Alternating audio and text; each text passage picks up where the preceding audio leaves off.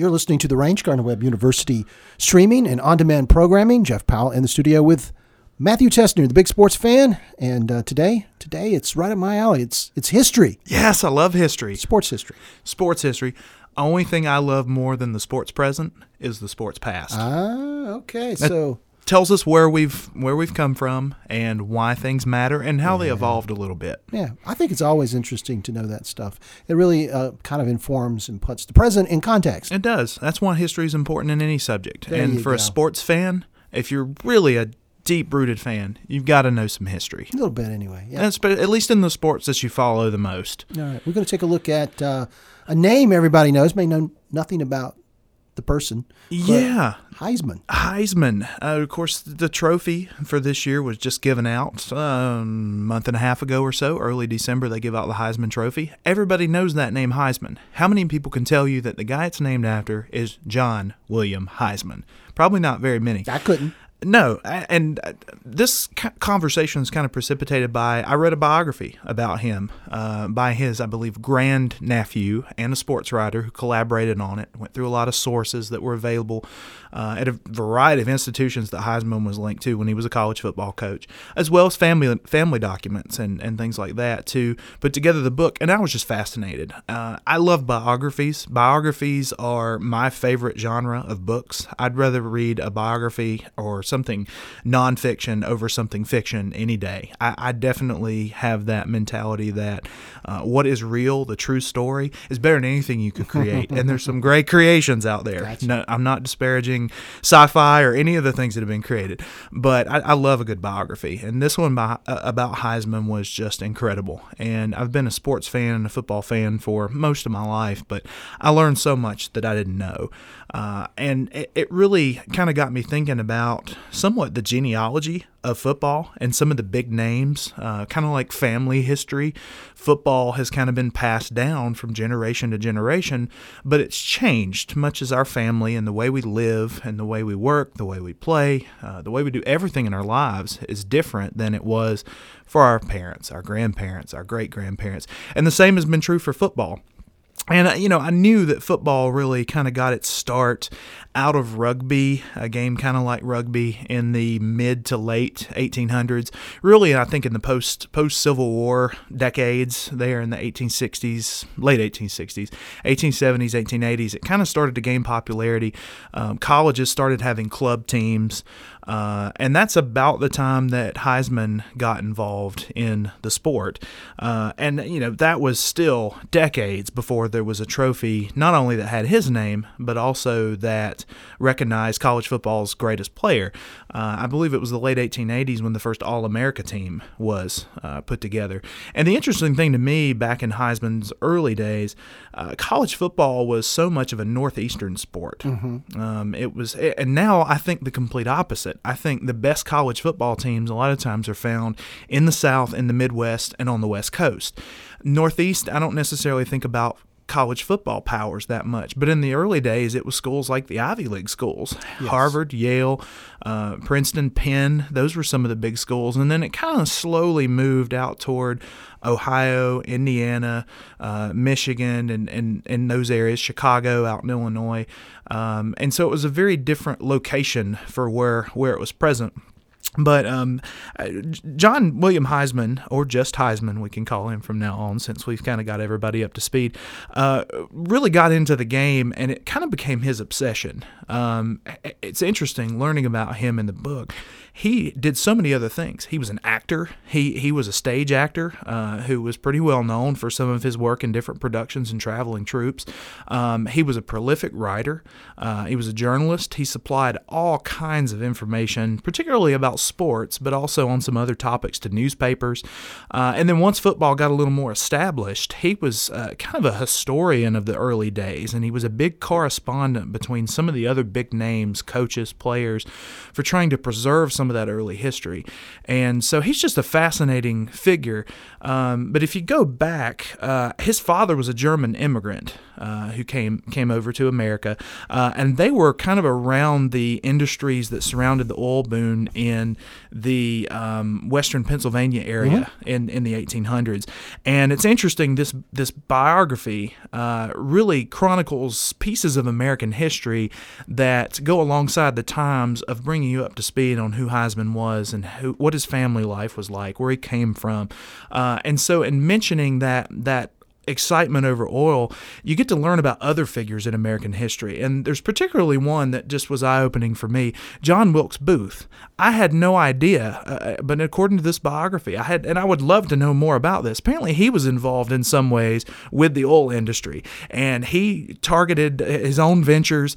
And when one of his wells went dry, I, that seemed to kind of really throw him aside, and he went nuts. And I think it, it said it was not long after that. Then, of course, John Wilkes Booth is known for shooting President Lincoln mm-hmm. uh, in Ford Theater in Washington mm-hmm. D.C. And so it kind of it, it didn't try to um, fictionize history, but it, of course it posed the question there in the book, uh, and kind of going through this and relating it to Heisman.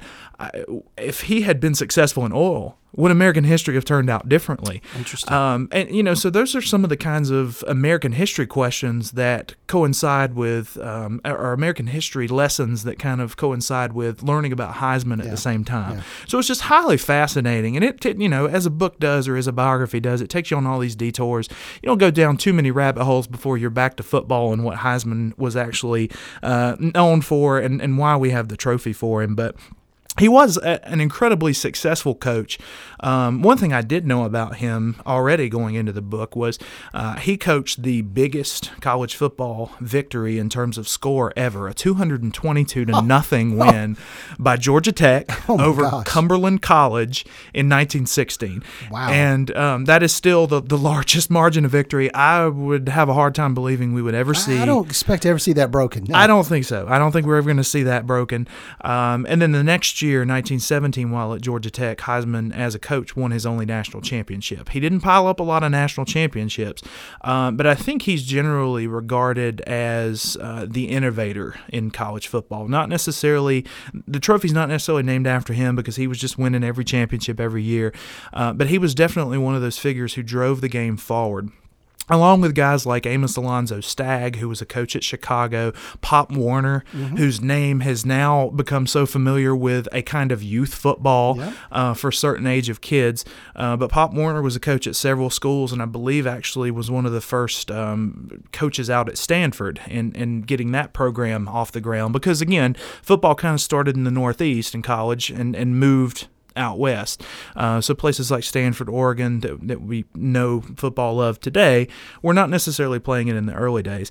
But you had those guys, and then you had Heisman, and um, you know a couple of things that that were interesting about Heisman, uh, and we were just talking about it.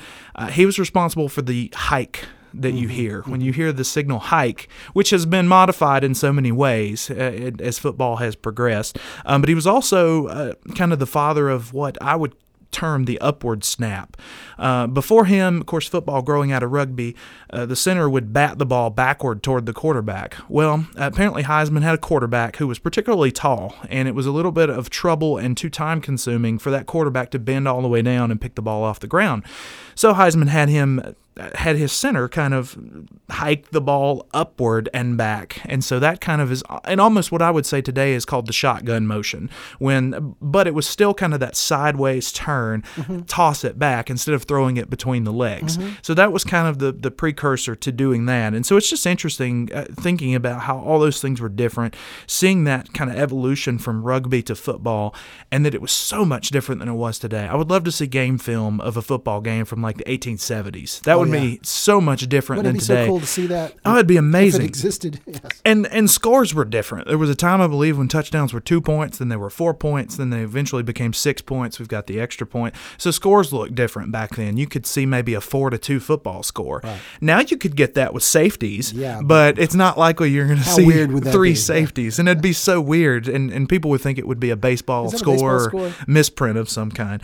Um, but he also, speaking of scores, Heisman introduced the scoreboard to show show what down is it, what mm-hmm. quarter is it. He also suggested that the game be divided into quarters to help with uh, rest mm-hmm. for players. And so they're not just playing the game all through one single game. I'm sure the game was much faster than it is today yeah. without I, that and TV timeouts yeah. and all those things. I understand that at that point in time, the, the players play both offense and defense. They did, and you still see that at the high school level, um, at some particularly small, small high schools. schools. Yeah, where the, where maybe the, the numbers for football are not that large, uh, and you'll you know, or you have outstanding players who are really good on defense and really good on offense. You still see that a little bit. That's pretty much the only level I would say that you still see that. Uh, once you get past high school up to college and pro, you just don't see that kind of thing. But yeah, th- there were a lot of two way players, um, and and back then the the terms were a little different too. There were um, halfbacks, there were quarterbacks, but you generally referred to linemen on offense and defense as tackles or ends um, or, or guards, maybe. It wasn't necessarily, okay, he's your left tackle uh, or your right offensive guard or your defensive end. It was a little bit different because you had those two way players and the terminology wasn't as evolved yet. Yeah. Positions weren't necessarily as specialized. Uh, guys did more than one thing. Um, so that's that's particularly interesting. Um, so among all those innovations, Heisman was it, it's just so interesting. I, actually, the first thing uh, back before I even read this book um, that I, I didn't really even realize with Clemson winning the college football national championship this year, Heisman was a coach at Clemson at one time, only for about three or four years. Um, Heisman, I, I coached at eight to ten schools. He was a good many places, but he coached at Auburn, he coached at Clemson, uh, he coached at Georgia Tech, uh, he coached at his alma mater, Penn, which was another one of those you know Northeast early day schools, and then there were a handful of other smaller colleges that have evolved into other things today, um, and so you know, just just really interesting seeing where his roots go to some of these big programs that we hear about every year. And no doubt he laid some groundwork for the success of those programs later. Um, one of the other most interesting things uh, linking to kind of the history of the game and, and what might have been different for American history, as we talked about with John Wilkes Booth and Abraham Lincoln, uh, there was a, a death of a player after a game in the state of Georgia at one point. I think this was either late 1800s, early 1900s, somewhere around the turn of the century there. And there was a little bit of a movement after that that people wanted to outlaw football. And uh, there was a movement in uh, Georgia government, state government, uh, that they wanted to no more football, no more football in the state of Georgia.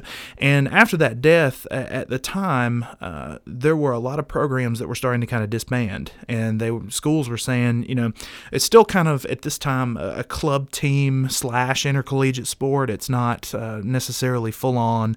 Uh, like we would know it today. Um, and so schools were kind of saying we're not going to play football anymore. And there was a huge movement until that player's mother contacted the Georgia governor uh, after it had gone through the legislature to, to outlaw football. Uh, and it was there at the governor's office for consideration. And she said, my boy loved the sport. He loved athletics in general. Uh, I would not want, he would not, and I do not want uh, this to end uh, the way it is. And that he would, he would rather the game continue on. And so I think that that desire was heated, uh, and we still have football today. Um, but but that or any number of times in, in football history or anything that we watch, whether it's sports or entertainment, you know, when it's something new uh, and there's a little bit of dangerous involved, uh, whether that's to the mind or to the body, uh, how many times could could people say no, I don't like that, and that could have just shut it off right there. Yeah. And whatever that topic is, football in this case, as we know it, could have ceased to exist or ceased to advance in the way that it did. And of course, today we're we're like Heisman as a culture. We're so obsessed with football. Um, you know, uh, people watch it now, as as we talked about on this podcast, every day of the week. In some cases, it used to be high school football. Growing up for me, even in the '80s and '90s, high school football Friday night, college football Saturday. Pro football on Sunday, and then maybe a Monday night football game. But you had kind of that Tuesday, uh, Wednesday, Thursday, where there wasn't really any football going on, and Monday if you just had had maybe one Monday night pro game. Now there's Thursday night football in the pros. You see colleges scheduling games throughout the week to either maximize TV opportunities on a on an off night, uh, and on a prime time, and on a, on a good big network, um, and you see other games moving around, um, and you'll see a pro game from time to time on a different night of the week. So uh, we're watching it all the time, and it would be very interesting to me to know what Heisman thinks of the game today. Mm-hmm. Are there? I would love to to pick his brain about these things that you were an innovator in. Looking back now, reflect on them. Do, are you glad you did that? Has it continued to progress? Uh, it, knowing what has happened now with football, would you go back and change any of those things to hope that as time moved on, things had happened differently? I just love sports history, and Heisman was one of the most interesting characters that I've, I've read about. And he's not the only one, of course, uh, who who is uh, known as an innovator in, in football in general. Um, but but of course, with the Heisman Trophy being tied to his name, yeah, it, it keeps that name out there and yeah, uh, anybody that be. Follows college football knows if they know anything else about actual Heisman, they they know that name. Yeah, and and I, I would dare say that in American uh, sports, uh, at any level, Heisman is probably the most well-known named trophy that we have. There are others that are certainly named after very brilliant or successful athletes, coaches, but I don't know anything about Stanley but he's got a cup. Lord Stanley has a cup. Um, I I feel like that one uh, we can share somehow with Canada, maybe.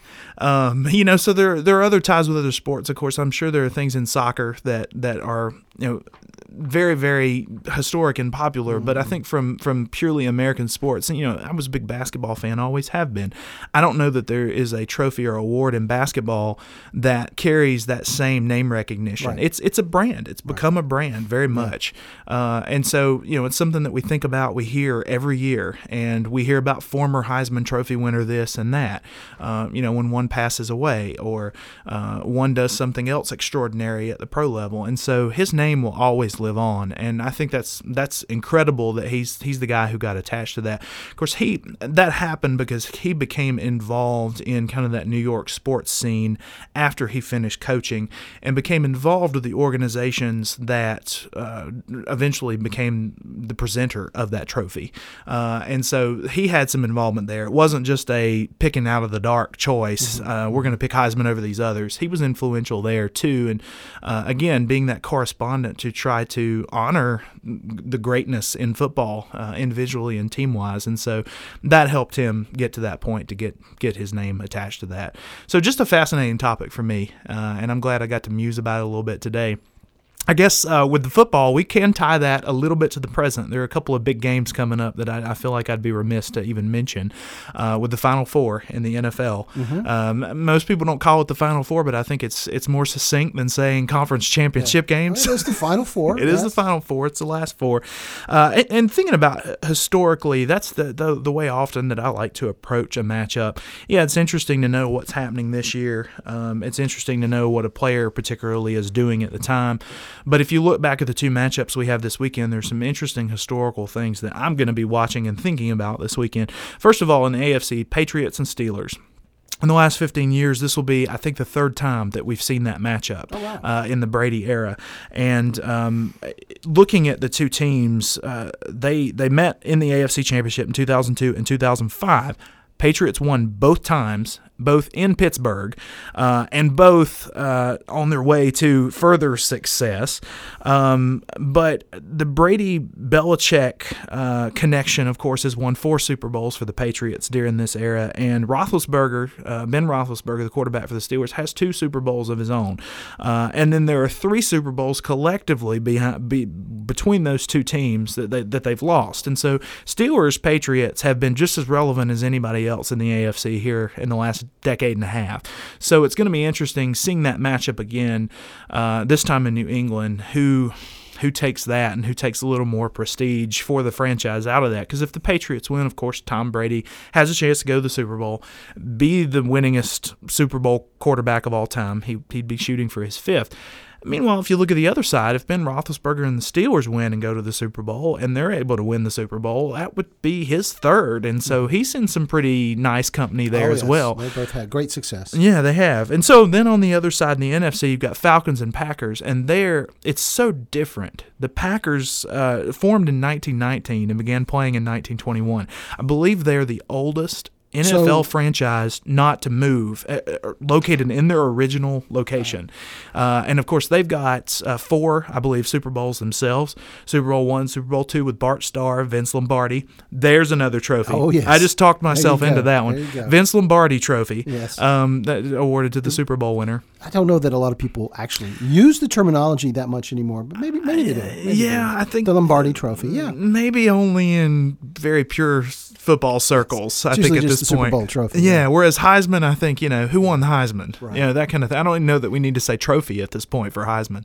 Um, but yeah, but yeah, those those two early ones with Vince Lombardi and then Brett Favre, uh, very recognizable Packers quarterback name from the 1990s. He won one, uh, and then Aaron Rodgers, who's the current Packers quarterback, won one back in 2011.